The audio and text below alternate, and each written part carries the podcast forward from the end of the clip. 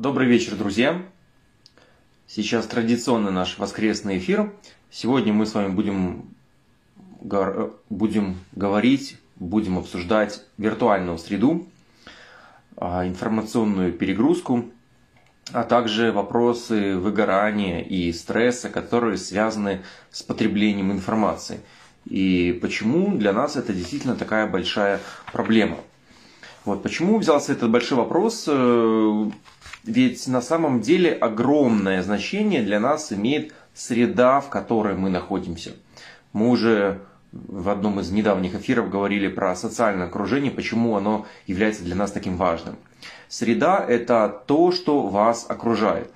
Это воздух, которым мы дышим, это солнце, либо свет, который у нас попадает, это чистота воздуха, это влажность, ветер и многие другие факторы. Также среда влияет визуальная среда, пища, которой мы кормим наш мозг, это звуки, аудиальная среда и это температура, которая вокруг нас. Все это составляет нашу окружающую среду. Вот. А, вот такая вот история с окружающей средой. Среда может быть и полезной, и, безусловно, вредной. Среда чем хороша? Потому что однажды изменив на себя действие какого-то фактора, мы получаем большой плюс на буквально на месяцы вперед. Изменить свою среду, это зачастую для человека является самым быстрым, самым легким решением. И иногда среда для нашего мозга является буквально зоной разного рода искушений. Например, вы знаете, что для лечения зависимости и наркомании иногда очень часто для человека помогает изменение среды, переезд в другое место, например, да, даже с пищевой зависимостью. Ведь э, если вы где-то вот ходите, едите, переживаете определенные чувства, то наш мозг связывает переживаемые нами эмоции э, с контекстом, то есть с тем, что находится вокруг нас. Вы видите, говорите, вот здесь мне было грустно, здесь я переедал, здесь я ел, за этим столом я чревоугодничал и так далее. И каждый раз попадание в определенный контекст, оно активирует определенные мысли. Если же вы оказались в новой среде, в новом окружении, у вас этих связей нету, и начиная с нуля вам проще сформировать и наработать как раз таки новые привычки. Поэтому не случайно люди, которые пытаются где-то здесь переехать куда-то, они зачастую делают это тоже довольно как бы правильно. Довольно правильно. Вот вижу уже вопросы, которые э, добегают, как избавиться от fear of missing something out – то есть от синдрома пропустить что-то важное. Это такая частая штука, которая мучает людей, действительно, в цифровой среде. А, так подождите, к чему это все веду? То есть вся эта среда полезна, и бывает вредна, мы тоже говорили, солнце, звук и так далее. Например, что касается света, да? Светом у нас может быть дефицит света днем и световое загрязнение ночью такая же проблема. У нас может быть э, тепловое загрязнение ночью, когда слишком жарко мы спим. У нас может быть шумовое загрязнение и так далее. Но еще одна среда, которая появилась буквально недавно, считанные 5, 7, 10, 15 лет назад для большинства людей, а, это цифровая среда. Если раньше мы потребляли информацию, как это сказать, довольно в такой ограниченной манере, ограниченном способе, а, и это потребление было односторонним, то есть, что это значит? Одностороннее потребление – это книга, которая одинакова для всех, кто ее читает. Да? То есть, книга не может нас читать. Мы только читаем книгу. И одна и та же книга, она одинакова для всех читателей.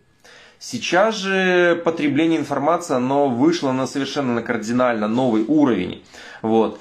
Книга, то есть да, информация, к которой мы обращаемся, выглядит по-разному для разных читателей. И, конечно же, информация пытается подстраиваться под нас пытаясь соответствовать нашим ожиданиям, пытаясь зацепить нам дальше, пытаясь потребить наше внимание.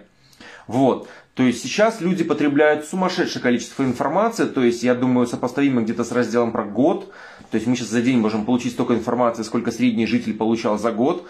Вы знаете, раньше были вот разного рода, ходили там по деревням, там нищие старики, которые рассказывали разные истории, передавали новости. И так приходит такой странствующий путник в деревню и рассказывает, вот когда год назад я шел в таком-то царстве, там была война. Все такие, вау, мы получили эту здесь информацию. И то там словами путника тысячу раз искаженную, но это хоть какая-то информация. Сейчас же эта информация льется нам огромным просто количеством. Более того, речь не только идет про потребление информации. В цифровой среде мы сейчас развлекаемся, мы шопимся, мы работаем, мы воспитываем детей, знакомимся и так далее.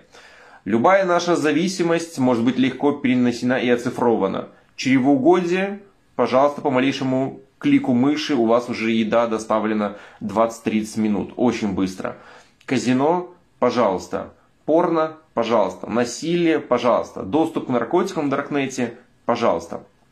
Все это сейчас цифровая среда делает еще более быстро доступным и буквально в прямом смысле находится, находящимся на кончиках пальцев. Ну и, конечно, время время. Вот тут люди говорят, что ой, вы знаете, мне тяжело час погулять. Да? То есть представьте, час выйти на уру, час погулять. В то время как в цифровой среде в телефоне человек может зависать 3, 4, 5, 6, ладно, 6 часов каждый день без всяческого угрызения здесь совести. Вот такая вот история. А, раньше нас пугали видеоиграми, да, что говорили, вот видеоигры за компьютером опасны. Современные исследования показывают, что видеоигры это вообще самый безопасный способ времяпрепровождения по сравнению с социальными сетями. То есть в исследованиях видеоигры наоборот какие-то навыки они могут развивать, где-то здесь стимулировать креативность и так далее. А вот с социальными сетями история, конечно же, такая довольно здесь сложная. Мы можем смотреть социальные, социальные медиа, новости и так далее, сравнить их с сахаром, например, ну и с жиром, и их сочетаниями и с солью. То есть они, вот эти, да, фастфуд, он э, действует на наши вкусовые рецепторы как бы так обжигающие. И все, что связано с таким трешачком, новости, страх, любопытство, халява, да, вот дофаминовая халява такая особенно, все это у нас вызывает возбуждение – и нам это очень интересно. Узнать три лайфхака, как стать миллиардером, да, там, например, там, э, используя возможность это узнать там только сейчас, ну и так далее, далее, далее. Ну и, конечно же, безусловно, развлечение, при этом зачастую бессмысленное, которое просто связано с тем, что э, мы идем по ленте, то есть потребляем ту информацию, которую нам подсовывает алгоритм. Моментов здесь э, таких вот много. Как это влияет на здоровье? Ну, конечно, вы вряд ли удивитесь, если я скажу, что э, смартфон кого-то сделал очень сильно здоровее, особенно злоупотребление этим смартфоном. Вот. Штука со смартфоном и с выгоранием есть очень интересно. Оказывается, что смартфон работает негативно влияет на наши когнитивные способности, даже если он выключен у вас лежит на столе. То есть в одном из исследований людям давали задачи на логику, математические задачи. И оказалось, что те люди, у которых даже телефон лежал вот рядом, все равно он пожирал их внимание, и они хуже решали, чем те люди, а, у кого не было телефона в комнате, либо он был спрятан с поля зрения. Вот. То есть даже выключенный телефон, как видите, может негативно повлиять на наше здоровье. А, одна из таких проблем, про которые говорится, критерии вообще любой зависимости, когда мы говорится про они очень простые. Вы знаете этих 7 критериев, по-моему, да? То есть, смотрите, привыкание. Что такое привыкание? Как свой смартфон либо интернет-зависимость померить? То есть, с течением времени вам требуется больше. Это легко заметить. Год назад вы заходили на 5 минут посмотреть новости, сейчас вы находите, заходите на 50 минут. Классический критерий привыкания. Второй момент, важный критерий зависимости, это отвыкание как только вы убираете телефон, либо выходите без телефона, вам становится как бы не по себе, вы не можете долгое время его, как бы, без него находиться. Простой такой критерий, в общем-то. А, есть даже понятие такой даже страх у людей, такое определенно, когда люди боятся выйти без телефона, боятся что-то здесь упустить, им нужно при себе его держать, тогда они себя чувствуют только расслабленными. А, если вам страшно без телефона выйти из дома, то, конечно, я думаю, определенные проблемы здесь у вас 100% есть. Так, ну, третий такой критерий зависимости – это злоупотребление. То есть, когда вы говорите, так, сегодня только 30 минут, бах, прошло 3 часа. То есть, вы ставите планы, но никогда не сможете в них уложиться. То есть, злоупотребляете, всегда потребляете больше времени, чем заранее планируете. Третий критерий зависимости. Ну что, похоже? А, четвертый. Исключительные усилия для получения. А, нет, третье. Потеря контроля. То есть, вам трудно себя контролировать исключительные усилия для получения. То есть вы, например, идете на дорогу и смотрите в телефон, едете на машине и пытаетесь смотреть что-то в телефон, поднимаете на, когда горит красный свет, даже когда очевидного смысла в этом нету. Ну и, наконец, нет чрезмерная приоритизация, когда уже злоупотребление смартфоном явно идет, мешает вашим отношениям, делам и работе. Здесь, знаете, как бы убить всю химию с другим человеком, нормальные взаимоотношения очень легко. Когда человек вам что-то рассказывает, интересно и важно, посмотрите просто в телефон. Все между вами уже что-то умерло. И это самый ужасный способ показать человеку, что вы ему не интересны, и что телефон намного интереснее, чем то, что он говорит. Ну, сейчас, конечно, что ужасно, думаю, у наших детей проблемы будут намного серьезнее. Потому что, посмотрите, родители сейчас используют смартфон как цифровую соску да, если они еще раньше затыкали буквально детей там какой-то едой, на соси там не соской, едой, то сейчас они затыкают еще смартфоном и едой одновременно, то есть шансов у детей вообще на проявление какой-то активности нету. То есть тело заливается сахаром, мозги заливаются мультиками постоянными, и, в общем-то, такая вот история возникает. Так, давайте посмотрю, что есть по вопросам. Почему ребенок часто говорит, мне скучно, когда занят школой и дополнительными занятиями в полной мере? Ну, это вполне нормальная история, скучать. Скука, она стимулирует, э, может стимулировать творчество, поэтому иногда поскучать это вполне нормально, потому что ребенок должен научиться действовать проактивно, а не реактивно. Что такое реактивное поведение? Реактивно, когда мы отвечаем на стимулы внешней среды, да, то есть когда вы ребенка там тыкаете, спрашиваете, он вам что-то отвечает проактивное поведение, когда ребенок сидит, скучает, а потом говорит, слушай, я придумал такую классную историю и начинает рассказывать. Это проактивное как бы, поведение, которое исходит изнутри. Поэтому скука, я думаю, здесь будет э, делать хорошо. Так, полезно ли делать перестановку в доме? Ну, у нас сейчас полезно, мы сейчас тоже поменяли диван, два кресла, натянули покрывало, и у детей сейчас там крепость. Ну, вот им было скучно, мы им придумали такую вот игру. Так, Учу язык интенсивно, 7 дней в неделю, во сне говорите, круто. Перерыв не обязательно совершенно. Если идет, заходит хорошо, все хорошо. Так. Есть большая проблема. Так, сон 3-4, проверьте на депрессию. Ребенку мультики можно с какого возраста смотреть? Какая тема эфира вопросы? Тема эфира, которую мы обсуждаем, мы обсуждаем а, цифровую среду, смартфоны, выгорание, информационную перегрузку. Вот как бы наша тема, поэтому на все вот эти вот вопросы, безусловно, спрашивайте. Ребенку мультик, я думаю, можно смотреть в ограниченных количествах, там, такого нижнего такого предела нету, как только ему еще здесь интересно, ну, то только главное понемногу. Я бы не делал мультики такой большой проблемой, а, если она занимает какое-то ограниченное количество времени, ограниченное количество времени. Беда, конечно, еще и со смартфоном, потому что, э, ну вот, какой еще момент есть? А, а, вот, интересная, кстати, цифра. Я, кстати, напомню, что в книге «Воля к жизни» вышла, уже есть на лабиринт.ру, уже есть новое издание дополненное. Более белая бумага, больше картинок. То есть классная такая вот история. «Воля к жизни», здесь цифровая среда, отдельно глава есть. А, меня, например, история, которая лично меня пугает, когда я вижу водителей с телефонами за рулем, и, в принципе, исследования показали, что разговаривающий по телефону это практически как человек один пол, полутора промилле. То есть это в принципе пьяный водитель, который разговаривает по телефону. Вот его эквивалент внимания. А, а тут как бы люди переживают по поводу пьяных водителей, хотя на самом деле разговаривающие по телефону, они зачастую все хуже. Главный момент вообще – гарнитура, если вы ездите в городе, она незначительно, кстати, ослабляет этот риск, потому что ваше внимание все равно вот кто-то за рулем еще и сторис снимает. Но если вы за рулем машины, которую припарковали, можно снимать сторис сколько угодно, но все-таки я эту историю здесь не советую. Смартфон, кстати, одна из, один из моментов, который серьезно портит людям еще и осанку. Вот. Вот. А, что это, что это значит? А, Теремасанку. Это называется смартфон на шее, когда вы вот так вот пускаете голову и постоянно вот так вот ездите и смотрите на вниз. И когда вы постоянно опускаете а, вот эту вот историю, запускаете историю, вот эту вот вниз, что это все приводит к тому, что нагрузка на шею увеличивается. Поэтому как, как правильно смотреть смартфон? Вот так. Ну, я, конечно, шучу, но, в принципе, не опускайте слишком низко голову.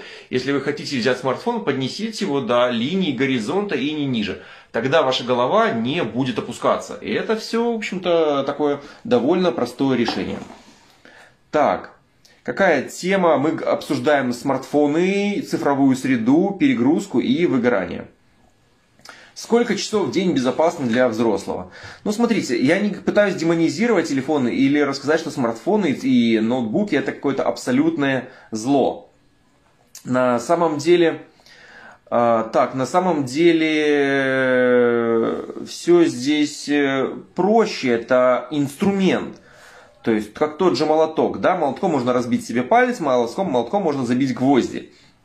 Ножом можно резать колбасу, либо рыбу, ладно, давайте ЗОЖ, либо других людей. То есть вопрос не в том, что виноват э, смартфон, либо виноват молоток, либо нож. Вопрос в том, как мы его используем. Э, люди, телефон, вы можете с телефоном зарабатывать, учиться, учить языки и кучу других полезных дел делать. Либо все-таки телефон будет потреблять вас и, вы, и просто кушать ваше внимание. Э, ведь я в принципе давно говорю, что и давно это известный факт, что что потребляет информация? То есть, ну, когда вы что-то читаете, да, смотрите, лайкаете, репостите, либо просто там смеете, информация потребляет ваше внимание. Вот это важнейший факт, который нужно помнить. Как сказал еще Ницше, да, не забывай, когда смотришь в бездонную пропасть, а, если долго смотришь в бездонную пропасть, пропасть начинает смотреть, бездна начинает смотреть тебя – то же самое с телефоном, только телефон начинает отслеживать все ваши движения мгновенно. И потом вот эта извечная проблема, а, которая цифровых пузырей, да, которая возникает, когда алгоритмы подстраиваются под нас и постепенно показывают то, что нам нравится, пытаясь удержать наше внимание подольше. С книгой такая штука не проходит. Книга для всех уникальная и одинаковая. Этим печатные книги мне они и нравятся. Их выдача не меняется, если открою их я, либо какой-то э, другой человек. Так, приходится смотреть много фэшн-контента, мозг устает от фото, как быстро восстанавливать. Наши глаза любят фракталы, я совсем недавно про это писал. А, более того, лучший способ, если вы работаете где-то смотреть у окна, либо сидеть в таком кабинете, помещение, чтобы оно было большое, потому что, чтобы у вас, возможно, было за 3-4 метра куда-то на точку фокусироваться периодически. А фракталы вот подошли к окну, Посмотрели на деревья, фракталы, посмотрели на облака, фракталы, посмотрели на волны, ну на горы, кому особо повезло. И это классно. Как в Украине, где можно купить вашу книгу? Везде моя книга в Украине переда... Э, продается. И первая книга «Что и когда есть», и «Воля к жизни» есть в свободной продаже. А первая книга «Что и когда есть», она есть и на украинском языке. Так. С точки зрения эволюции, что происходит с нашей психикой, когда мы следим за жизнью других и почему формируется зависимость от этого? Точки зрения эволюции смотреть за жизнью других людей в целом полезно. То есть с точки зрения эволюции есть такое особое число, называется число Донбара. А, это ученый, который описал наш социальный мозг. Ведь раньше люди жили небольшими племенами, племенами, где все друг друга знали. Поэтому вам важно было быть в курсе жизни вот этих 150 человек, потому что от того, насколько у вас с ними хорошие отношения, зависит ваше личное выживание. Поэтому в пределах такой вот группы небольшой племени все старались друг о друга все знать, нам интересно следить и так далее. А, и мнение этих людей, оно, конечно же, на нас оказывает воздействие. Поэтому мы привыкли, как бы для нас важно мнение этих людей. Так устроена генетика. Но сейчас много изменилось. Мы не охотники-собиратели. Мы не живем в маленьких племенах по 150 людей. Поэтому, а, одно дело пытаться подружиться со 150 людьми, второе дело пытаться угодить 7 миллиардам людей, живущим на планете Земля. Это откровенно невозможно. И Поэтому вот важно преодолевать вот это вот социальное смущение, боясь там кого-то расстроить, вот этих людей. Это не ваше личное племя, эти люди, и поэтому от них наше выживание сейчас уже не зависит. А почему мы следим? А, потому что у нашего мозга есть там 150 условных ячеек. То есть наш, наш мозг, когда ему не хватает вот этих 150 каких-то связей, он испытывает определенный голод, такой вот эмоциональный, и небольшое одиночество. И нам хочется с кем-то установить вот эти вот социальные связи, пускай это будет даже виртуальный, выдуманный персонаж. Нам все равно интересно за ним следить, как у него развивается и идет его жизнь. Вот. Поэтому, конечно, самая классная история это живые люди, потому что общение все-таки живое, оно полезнее для здоровья. Это и контакт глаза в глаза окситоциновый, и это куча невербалики, то есть слова и фотографии, они, конечно же, не передают. А вы знаете, Инстаграм искаженный эффект, да, искажение реальности, ну, это тоже очень серьезная такая вот на самом деле история. Так, вот упоминали про эффект. Так, это про зависимость. Так. Вопрос, смотрю ли я белорусский баскетбол. А, я знаю только звезд белорусского баскетбола, которые молодцы и возглавили протест в Беларуси. Ну, один из углов. А, а так, а так баскетбол не смотрю. Но поиграть только за. Так, а, специфические цифровые расстройства, а, вы, они имеют даже определенное название, вы можете своим знакомым ставить диагнозы, например, номофобия.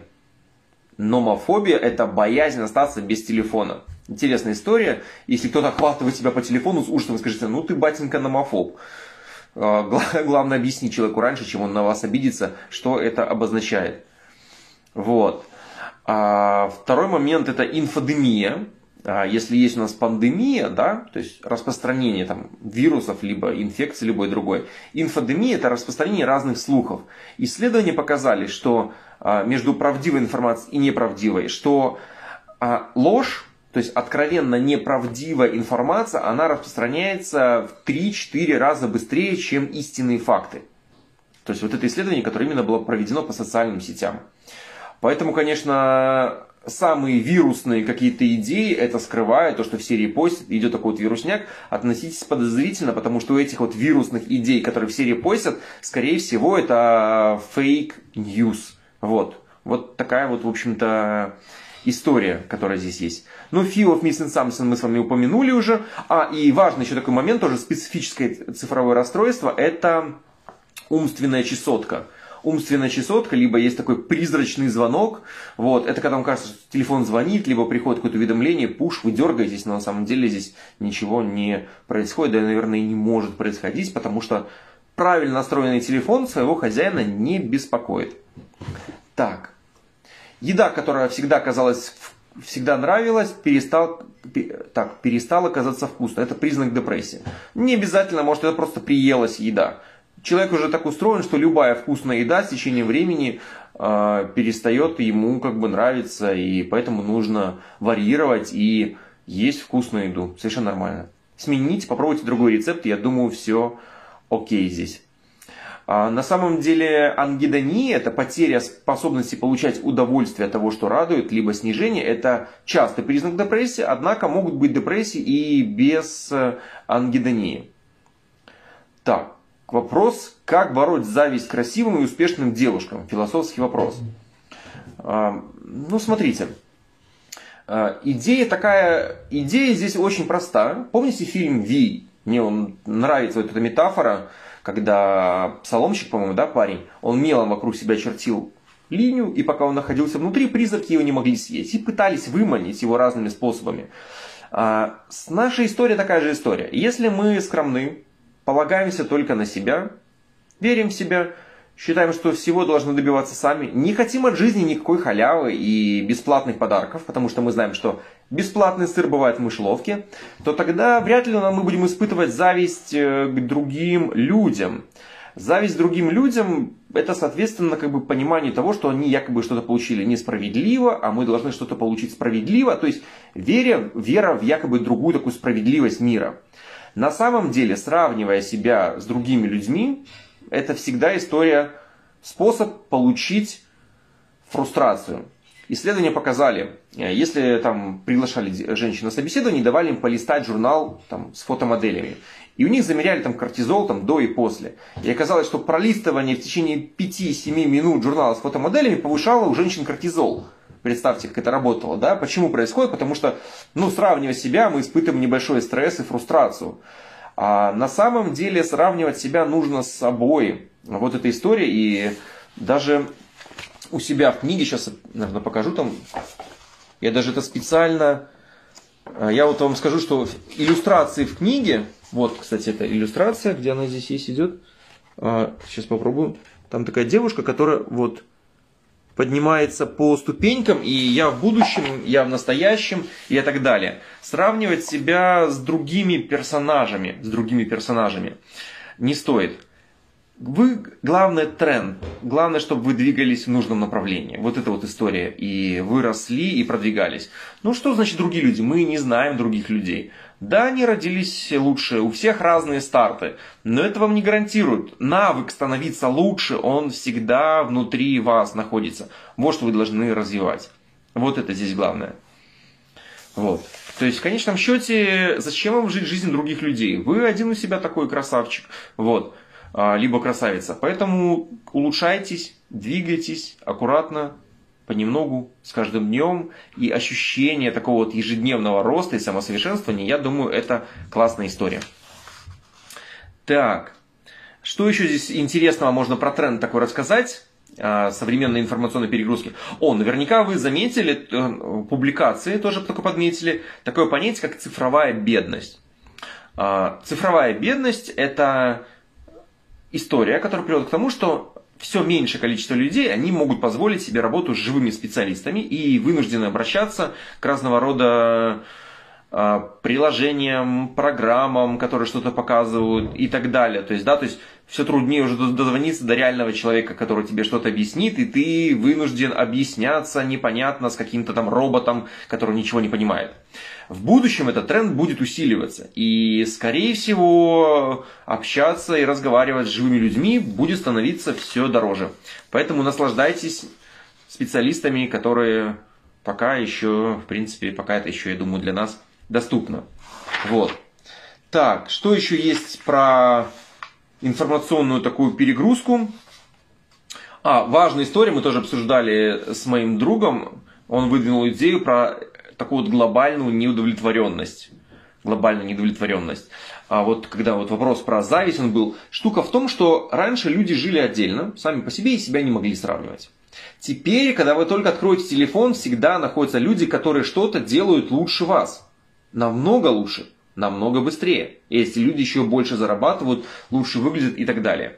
Поэтому возникает просто такое ощущение, что да хоть ты вообще ничего не делай, всегда найдется человек, который лучше тебя это в Инстаграм делает и выглядит. И это вызывает такое желание пустить руки. Вот. Честно говоря, а, когда я писал еще книгу по питанию, а, у меня тоже было такое определенное небольшое ощущение и такое как бы сомнение, ну, казалось бы, ну, что можно еще сказать по питанию. Тем более я перед этим еще и э, был в Лондоне, там со всего англоязычного мира книги, то есть огромное отделение, там 15 шкафов, на каждом шкафу там 10-12 полок, и везде по одной книге там англоязычные стоят про питание, просто какой-то кошмар, вот. И, и тут ты еще со своей книгой, скажем так, еще пытаешься что-то написать. То есть, если бы сравнивал бы себя с остальными людьми, я бы никогда не написал, потому что это явно выглядело совершенно безнадежной попыткой. Точно так же, когда вы начинаете какое-то новое дело и смотрите на других людей, это может вас парализовать. В Инстаграме подписались, вы смотрите, да куда мне вообще подниматься? Да кто я такой? Как я сюда этих людей там буду подниматься? И это парализует. На самом деле не нужно здесь смотреть. Ведь представьте себе альпиниста. Если он подошел к подножию горы и посмотрел там 5 километров ему лезть в гору, это его бы сразу парализовало. А альпинист лезет очень просто. Он говорит так, сначала правая рука, левая рука цепляет, правая рука цепляет, левая рука цепляет. И он понемногу, с каждым шагом продвигается в нужном направлении, хвалит себя за то, что делает правильно, исправляет то, что он делает неправильно и так далее. Вот. И вот вопрос, тоже мы говорим про самооценку. Ну, в первую очередь, перестать нерелевантные сравнения. Посидели в Инстаграме, посмотрели на отфотошопленные фото, и вам кажется, что вы вообще там, ваша самооценка упала, и вы чувствуете себя удрученным. Что делать? Добро пожаловать в реальный мир. Вышли на улицу, посмотрели на живых людей, поговорили с живыми людьми. Ваша самооценка, гарантирую, сразу же повысится. Простой способ, который прекрасно работает. Потому что пока еще нам в мозги фильтры не научились исправлять, поэтому мы вправлять, поэтому мы видим еще мир, к счастью, таков, как он есть. А так в плане самооценка здесь все работает очень просто. Это связано с действиями. А, смотрите, иногда э, есть такая интересная, классная, у нас есть время, да, я думаю, есть время. Есть такой классный метод при депрессии, при выгорании зачастую, который называется, э, который называется поведенческая активация. Поведенческая активация. Поведенческая активация – это behavioral activation. Такой удивительно простой метод, который классно работает. В чем его суть? Суть его в том, что несмотря на то, что вам не хочется ничего делать, не хочется даже развлекаться, вы планируете развлечения и планируете дела и их выполняете. Начиная с самых легких. То есть, неважно, насколько легко это действие, важно, что вы его запланировали и сделали. А, в одном из кейс-стадий там вообще женщина была в такой глубокой депрессии, и максимум ей говорили, поднимите руку, просто что-то еще. То есть она реагировала, это просто поднимая руку. Ну, уже вот возникает такая вот э, история. И понемногу, понемногу вы просто делаете больше. Как это работает история? Чем больше вы делаете, чем больше у вас получается, тем больше удовольствия вы получаете, тем больше у вас повышается самооценка, потому что вы это сделали. В реальности наш мозг плохо выделяет энергию на всякие там мотивации или там так далее. Наш мозг выделяет энергию нам, когда мы делаем реальные дела в реальной жизни. Поэтому чем больше таких дел делаете, тем больше навыков вы обретаете, чем больше у вас таких э, галочек вы себе ставите, тем больше у вас возникает и уровень энергии появляется, и вы эффективнее работаете, депрессия проходит. Вот как просто работает метод поведенческой активации. Планировать и делать, планировать и делать. И это может показаться парадоксальным, потому что человек в депрессии говорит, у меня нету сил, у меня нету сил. Я не могу там встать, я не могу это делать. А ты, доктор негодяй, еще заставляешь меня что-то планировать и выполнять. Это ужасно, ужасно несправедливо ко мне, больному человеку. Но в реальности не так, и поведенческая активация, как показали научные исследования, она реально работает. Хороший план простых действий с определенным результатом. Постриглись, Помылись, сделали фотосессию, вышли на работу, купили, сделали раз, два, три. И когда вы выполняете реальные дела, это заряжает вас энергией, и вы себя начинаете действительно лучше чувствовать. А вот бывает так, что по разным причинам наше, вот это, ну то есть, а, приведу метафору, мне нравится. Вот представьте, что у вас аккумулятор разрядился в машине, да, а, и вы же не будете просто сидеть и ждать, пока он зарядится сам. Ну, он не зарядится сам никогда, если вы просто сядете и скажете, я не буду никуда не выходить и так далее. Можно аккумулятор зарядить, конечно, там, скажем так, антидепрессантами, да, то есть настроение повысится. А можно взяли эту машину, посадили кого-то и начали толкать. Вы толкаете, толкаете на передачу, на вторую, и двигатель завелся. Вот так и работает поведенческая активация. Вам нужно раскрутить свой маховик производства дофамина и серотонина, делая реальные дела в реальном мире. Ведь при депрессии человек уплывает в свой внутренний мир, он где-то вот там летает, много здесь размышляет и отрывается от мира реального. Поэтому нужны зацепки, нужно это действие. Вот. То есть в случаях такой средней депрессии это хорошо работает. И человек может вылететь в такую ловушку депрессии иногда просто тем, что он перестает что-то делать. Например, человек уволили, у него нет работы, нет его источника дофамина. А его какой-то проект заканчивается. Многие люди, завершая какой-то свой проект, либо чего-то добиваясь, они попадают в ловушку победителя, да, депрессия победителя. Мне кажется, что я получил то, что я хотел, проект завершился, а почему же я не чувствую никакого удовлетворения? Что со мной случилось? Ну, вы просто перестали плыть, и течение начало вас носить назад. Вот, все очень просто. Так, если это умственная работа, тоже реальные дела. Это обязательно должен быть ощутимый результат этих действий. Ну, умственная работа, конечно, реальные дела. Ну что значит? Что значит умственная нереальная работа? Если вы написали текст, это измеряется в этих единицах. Если вы изучили какой-то материал, а, это тоже измеряется а, в каких-то других а, единицах. Вот нам с Лос-Анджелеса присылают привет. Так, как делать профилактику прокрастинации дедлайнами? Делайте себе жесткие дедлайны, и это для прокрастинации работает очень хорошо. Ну и кроме этого вопрос, безусловно, ценностей. Вопрос ценностей. Здесь важно разобраться со своими ценностями, их правильно упорядочить и им следовать. Все очень просто. Вот. Так. Вопрос, я иногда задумываюсь о том, что не нашла свое дело, нет такого, что я делаю чуточку лучше, чем другие. Как себя найти? Но мы уже говорили, что если вы ищете дело, в котором будете делать что-то лучше, чем другие, ну, как говорится старая шутка, всегда найдется азиат, который делает все лучше вас. Вообще, что бы вы ни взяли, там, шить, декламировать стихи, э, показывать фокусы, то есть, ну, всегда будет азиат, который делает что-то лучше вас. Это совершенно нормальная история. Ну, и не только азиат. Даже более, там будет тысячу азиатов, которые делают это лучше вас.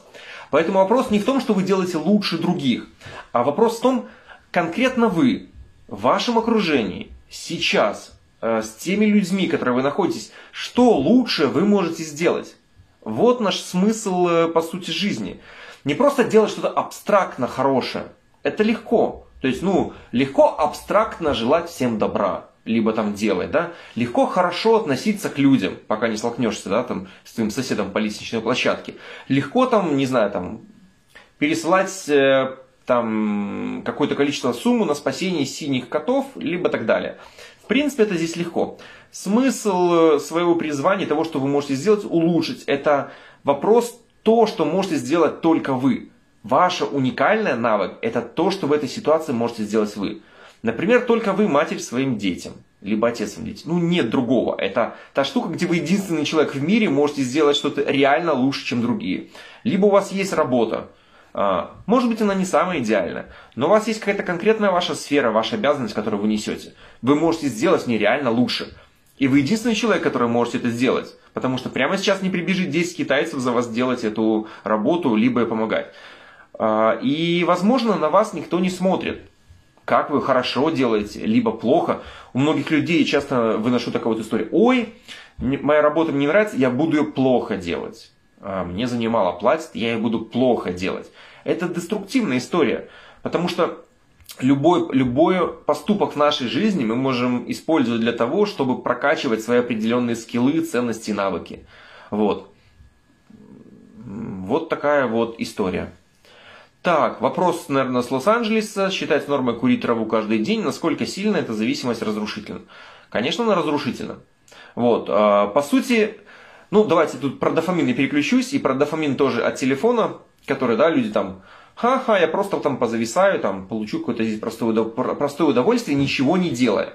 Вот тут мы подходим к, с вами к великой разрушительной силе – которая уничтожает мозги множества людей и погубила множество жизней. Это разрушительная для нашего здоровья, особенно мозга и особенно дофамина сила, называется халява. Халява. Халява. Халява – это то, что вы делаете, это то, что вы получаете, не предпринимая никаких действий, либо не предпринимая никаких усилий. Почему мы все любим халяву? Потому что наш мозг устроен как машина для экономии энергии. Наш, наш, мы пытаемся получить больше, делая меньше. В принципе, это совершенно нормальная история для такой энергетической оптимизации, потому что мы пытаемся как бы срезать эти здесь углы, увеличивать коэффициент эффективности и так далее. Вот. Но почему для нас она так разрушительна? Потому что наш мозг всегда, наша дофаминовая система, она выстраивает причинно-следственной связи. Мы что-то делаем, мы что-то получаем. Мы что-то делаем, мы что-то получаем. Мы что-то делаем, мы что-то получаем.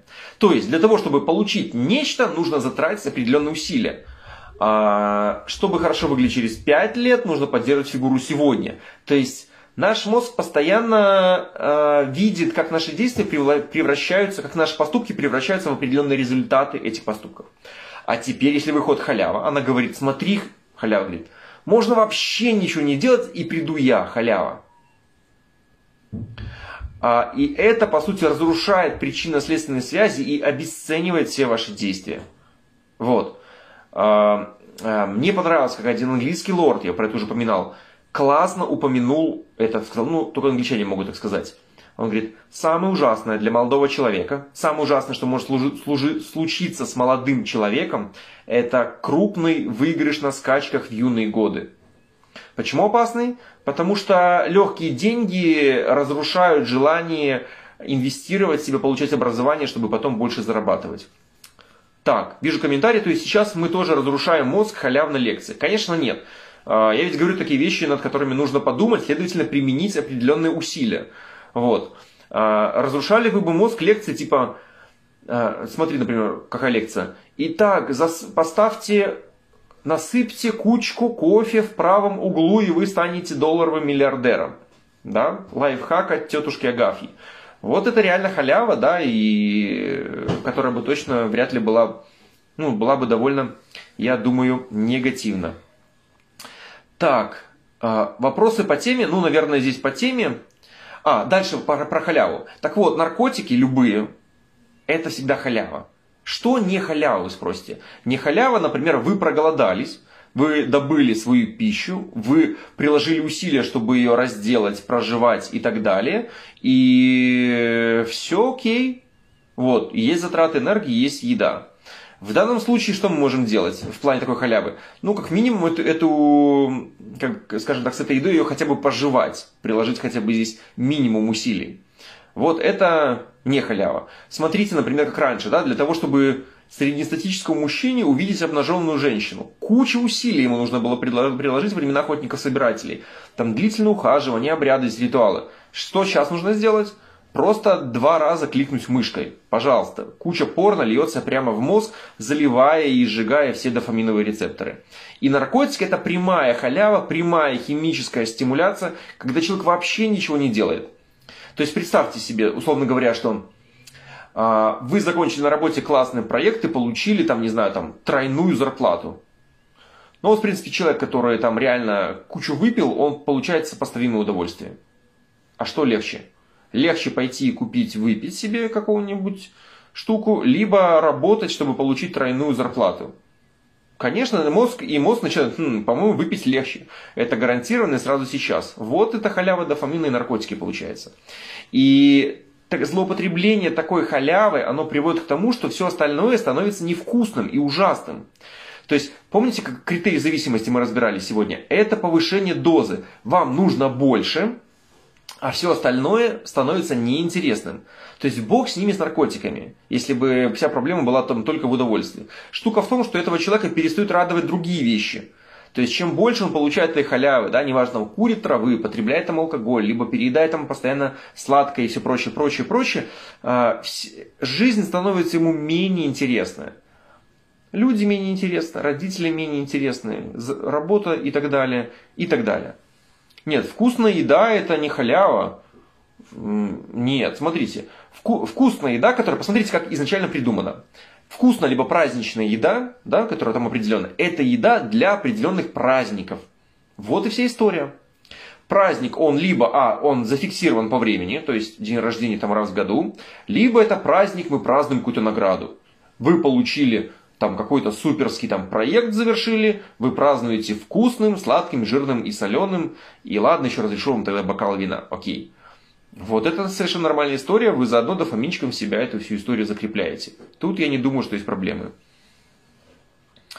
А, то есть получается, что зависая в соцсетях, сравнивая, завидуя, мы находимся в состоянии повышенного кортизола, но это повышает здесь стресс и снижает самооценку, да.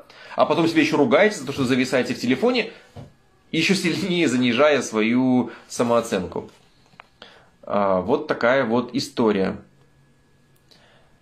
Так. Так что, видите, халява не только деформирует личность, но еще и приводит к исчезновению э, разного рода таких вот приоритетов. Вот. Вот такая вот история.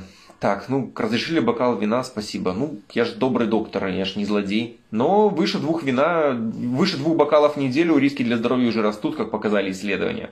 Так что тоже не увлекайтесь. Так, что еще по вопросам по цифровой среде по телефону у нас осталось? Спрашивайте, у нас есть исто... моменты. Так, посоветуйте, пожалуйста, как меньше времени проводить в соцсетях. Хороший вопрос. Вы знаете, как со всеми зависимостями, это вопрос, например, как мне перестать там пить, либо как перестать есть сладкое. Зависимостью просто так не работает. Потому что для мозга это хорошая история. Мозг говорит, слушай, почему мне переставать сидеть в социальных сетях? Там есть прикольные люди, они пишут прикольные тексты, я над ними смеюсь, получаю много халявного дофамина, это весело. Зачем мне переставать это делать? Спрашивает ваш мозг, когда вы говорите, мне хватит сидеть в социальных сетях. И в чем-то он, конечно, прав. А штука зависимости, что в основном а, они, их работают по принципу переключения внимания. То есть, либо, скажем так, клин клином вышибают. Что-то интересненькое, но не очень важное, мы вышибаем чем-то интересным и важным. А, например, это работает у мышей. Мышь пьет воду, мышь пьет воду с кокаином, на обычную воду не пьет. Подсаживают другую мышь противоположного пола, у них завязывается разного рода отношения, мышь потребляет меньше кокаина. Либо с этими же мышами мышь пересаживают в клетку с обогащенной средой, знаете, как, например, там много там всего интересного, всякие там карусельки, и мыши тоже уменьшают дозу наркотиков. Потому, ну, потому что появились другие интересные вещи. Именно поэтому наркомания так часто развивается в объединенной среде, где нету возможностей, нету социальных связей, нету у человека денег и возможности путешествовать, возможности учиться. То есть он, э, у него мало каких-то других интересных вещей. Остаются только наркотики. Поэтому простой способ для себя это снизить потребление какой-либо такой вот зависимости.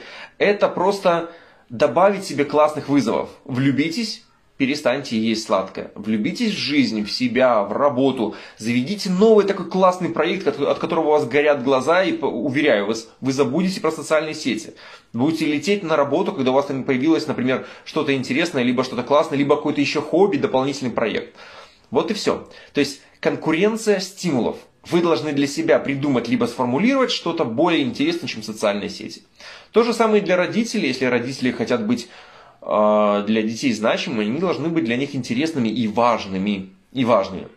Следовательно, следить за своими словами, выполнять то, что они обещают и так далее. Тогда дети будут их уважать, и то, что вы говорите, будет для них иметь значение. То есть э, зависимости, первое, научиться переключать свое внимание. Да? Ну и, конечно же, социальными сетями сначала начните мониторить. Куча из бесплатных приложений, которые вам пуши высылают, вы сидите уже что-то здесь интересно, вы сидите много всего остального и так далее. А, а как же все интересно выложить в сеть? Ну, выкладывайте. Никто же не говорит, что это запрещено. Главное упорядочнить. Социальные сети я смотрю, а, во второй половине дня, после того, как уже сделали какие-то работу, либо, например, вот простой такой момент, смотрите, вот велотренажер у меня стоит. Вот социальные сети, когда крутишь педали. Все очень просто. Делайте свою семерочку и крутите педали, просматривая здесь Инстаграм и нажимая на педали. Полезно, интересно, и физуха, и можно в социальные сети. То есть такой сделали своеобразную склейку. Так, ваши книги огонь, спасибо. Спасибо, рад, что вам понравилось. Так, как удерживаться цифровое внимание человека? Огромное количество технологий. Посмотрите, недавно у Netflix вышел э, фильм «Социальная дилемма». Там немного рассказано про механизм э, алгоритмов. Так. Телефон не в режиме самолета ночью может ли ухудшать качество сна? Ну, иногда там пишут, что Wi-Fi теоретически на что-то может повлиять. Я к этому отношусь э, в целом скептически. Так. Так, так, так. Не тянуть за телефоном каждую минуту. Держите телефон подальше от себя. Просто. Тогда и не тянитесь. Так, иногда надо сделать что-то, но лень. Как с ленью? Смотрите, а, ответ на этот вопрос в формулировке вашего вопроса. Мне надо что-то сделать. Вы пытаетесь себя заставить, но при этом это не хотите сделать. Когда вы себе говорите «я хочу это сделать», совершенно другая формулировка. Поэтому соблазните эту задачу, покрутите, найдите мне что-нибудь интересное, и тогда вам будет интереснее делать. 5G. Так, 5G, наверное, пока вряд ли на что-то особенно серьезно влияет. Думаю, как и обычно, как и предыдущие технологии. Так. Андрей, подскажите, пожалуйста, вы всегда спокойны? Отнюдь. Нет, конечно. Далеко не всегда, иногда нервничаю, иногда нет, но в целом как бы я по жизни просто по темпераменту довольно спокойный. Вот. Последний раз... Ладно, не буду говорить, когда нервничаю, это, наверное, слишком личное. Так. Напомню всем, кто сейчас с нами, мы с вами обсуждаем вопросы информационной перегрузки смартфонов, цифровой среды, как телефоны влияют на нас, как избежать информационной перегрузки. Вот. А к числу моментов, которые мы не обсудили, и к ситуации, с которой я борюсь тоже где-то сам, это, конечно же, новости. Вот. А, новости это реальный сахар для нашего мозга, создает иллюзию понимания, при этом ничего не понимая, что в реальности происходит. Это еще искажает еще и картину мира. Ну, то есть э, ты становишься зависимый после новостей, агрессивный, раздраженный.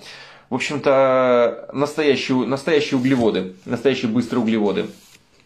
Тем более, я вот как-то к новостям нормально, в общем-то, совершенно не сидел, но, наверное, с августа вы знаете, что у нас в Беларуси происходит. Это каждый день э, и пытки, и преследования, и аресты.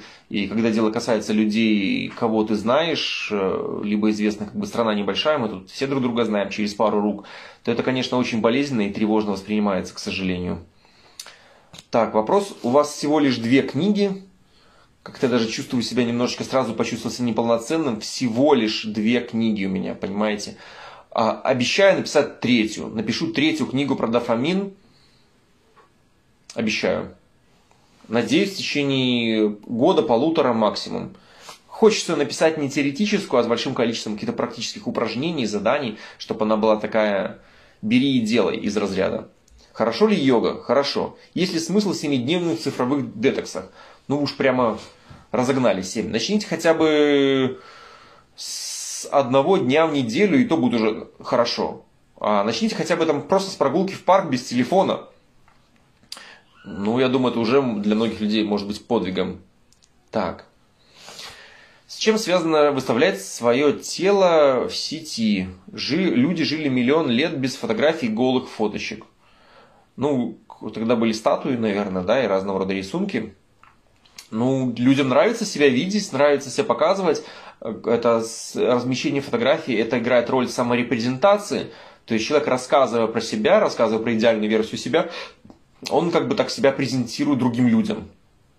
То есть, э, в принципе, говорит про себя вполне нормальное желание для человека. Вот. Ну, голое фото это сложно здесь сказать. Как бы людям нравится к себе притягивать внимание. А, когда сейчас в интернете люди, ладно, голое фото. Голое фото это еще не самое страшное, что можно в интернете.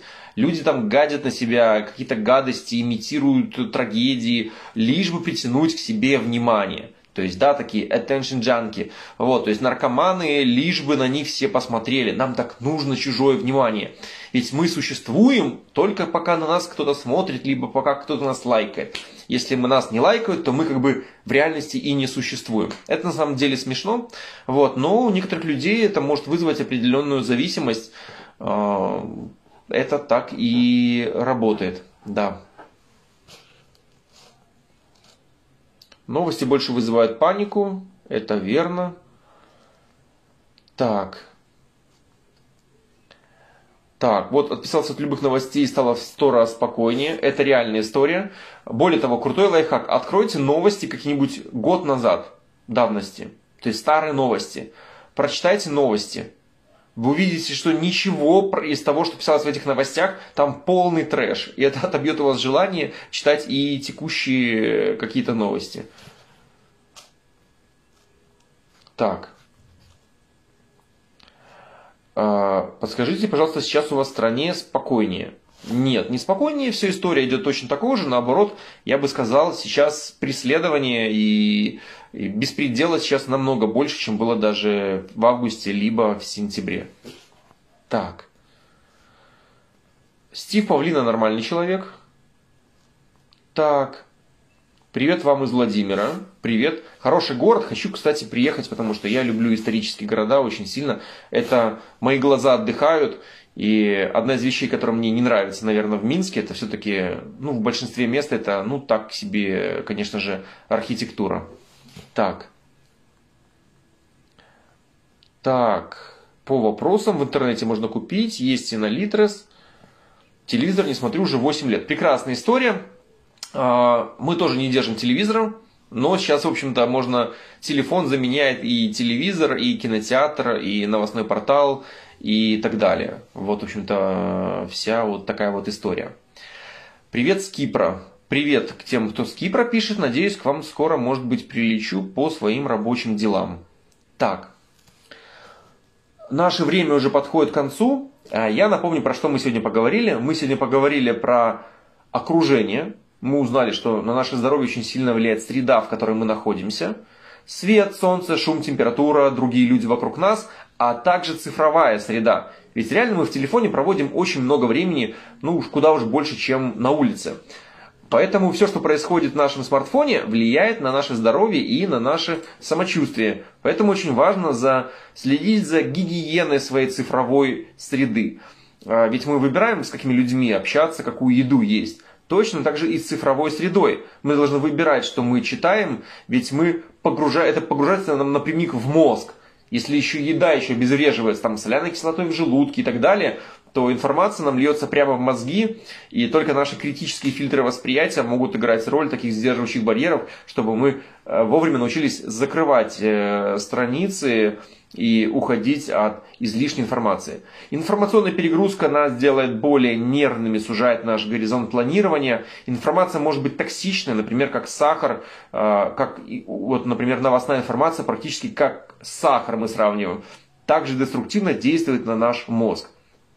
Качественная информация полезно влияет. Если мы пользуемся социальными сетями, интернетом как рабочим инструментом, это увеличивает наши возможности, наш потенциал. А, это, конечно же, круто. Главное соблюдать определенную информационную гигиену. Поэтому мне хочется, чтобы вы к своему телефону относились как раз таки именно таким образом, соблюдением определенных правил, определенной гигиены. Как мы моем руки перед едой, так и когда вы берете в телефон, скажите себе, кто сейчас кого будет использовать? Я телефон или телефон сейчас использует меня? Если телефон использует вас э, и программирует вас, то лучше отложите его, подышите и так далее. И поставьте себе заставку каждый раз, когда вы берете телефон, зачем я беру телефон в руки? И честно дайте на этот вопрос вы будете замечать, что очень часто вы тянетесь за телефоном и говорите, что я, я не понимаю, зачем я его взял в руки. Не понимаете, вот и отложили, и дальше идете, наслаждаетесь. Тем более весна, хорошая погода уже тоже должна становиться. Скоро появятся листики. Это все повышает настроение, нам есть куда смотреть, теперь уже и кроме телефона. Хорошей вам недели. Я думаю, погода будет улучшаться, поэтому чаще смотрите на синее небо и на более яркое солнце. Это зарядит вам, вас энергией и будет полезно для вашего здоровья. Хорошей недели, друзья. До встречи через неделю, в воскресенье, в 8 часов вечера по московскому времени. Пока.